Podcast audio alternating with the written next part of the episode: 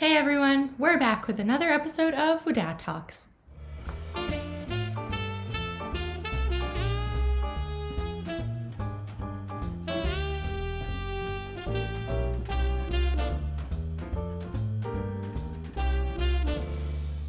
Today, I wanted to shed some light on some very sad news.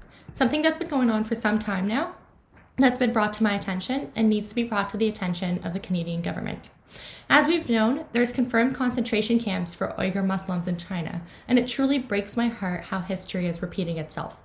We've got a case of our own right here in Canada. Mrs. Camila Telendibaeva has told CTV that Canada should boycott the Olympics by not sending athletes to Beijing for the safe return of her husband, Hussein Celil, who's been detained in China since 2006.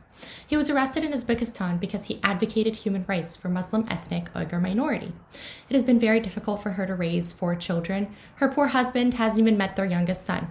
The boys were so little, but now they've grown up without a father. The family has requested to see him many times, but were unsuccessful. She hasn't heard from her husband by phone or mail since five years ago. She hasn't even heard from the Canadian officials since Trudeau has been Prime Minister. Nobody was interested in talking with her about the situation, but now it's time we talk about it. The Chinese government refuses to recognize Celil's Canadian citizenship. The Canadian officials have been raising this issue to higher authorities, trying to get updated information on his health and well being. It's about time Canada steps up. Two more Canadian prisoners have recently been released, but Camilla states that we need to do more to get the other prisoners released from China too.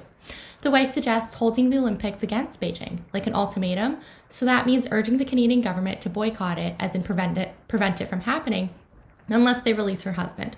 Not only her husband, but many prisoners suffering because of their religion, or prisoners who are only there because they spoke up for minorities and spoke against the government. Luckily, Canada's government is a democracy with basic human rights for all of its citizens. But is Canada's foreign affairs doing enough? Is Canada doing enough for the Uyghur people? We need to be active citizens and advocate for these minorities in our country.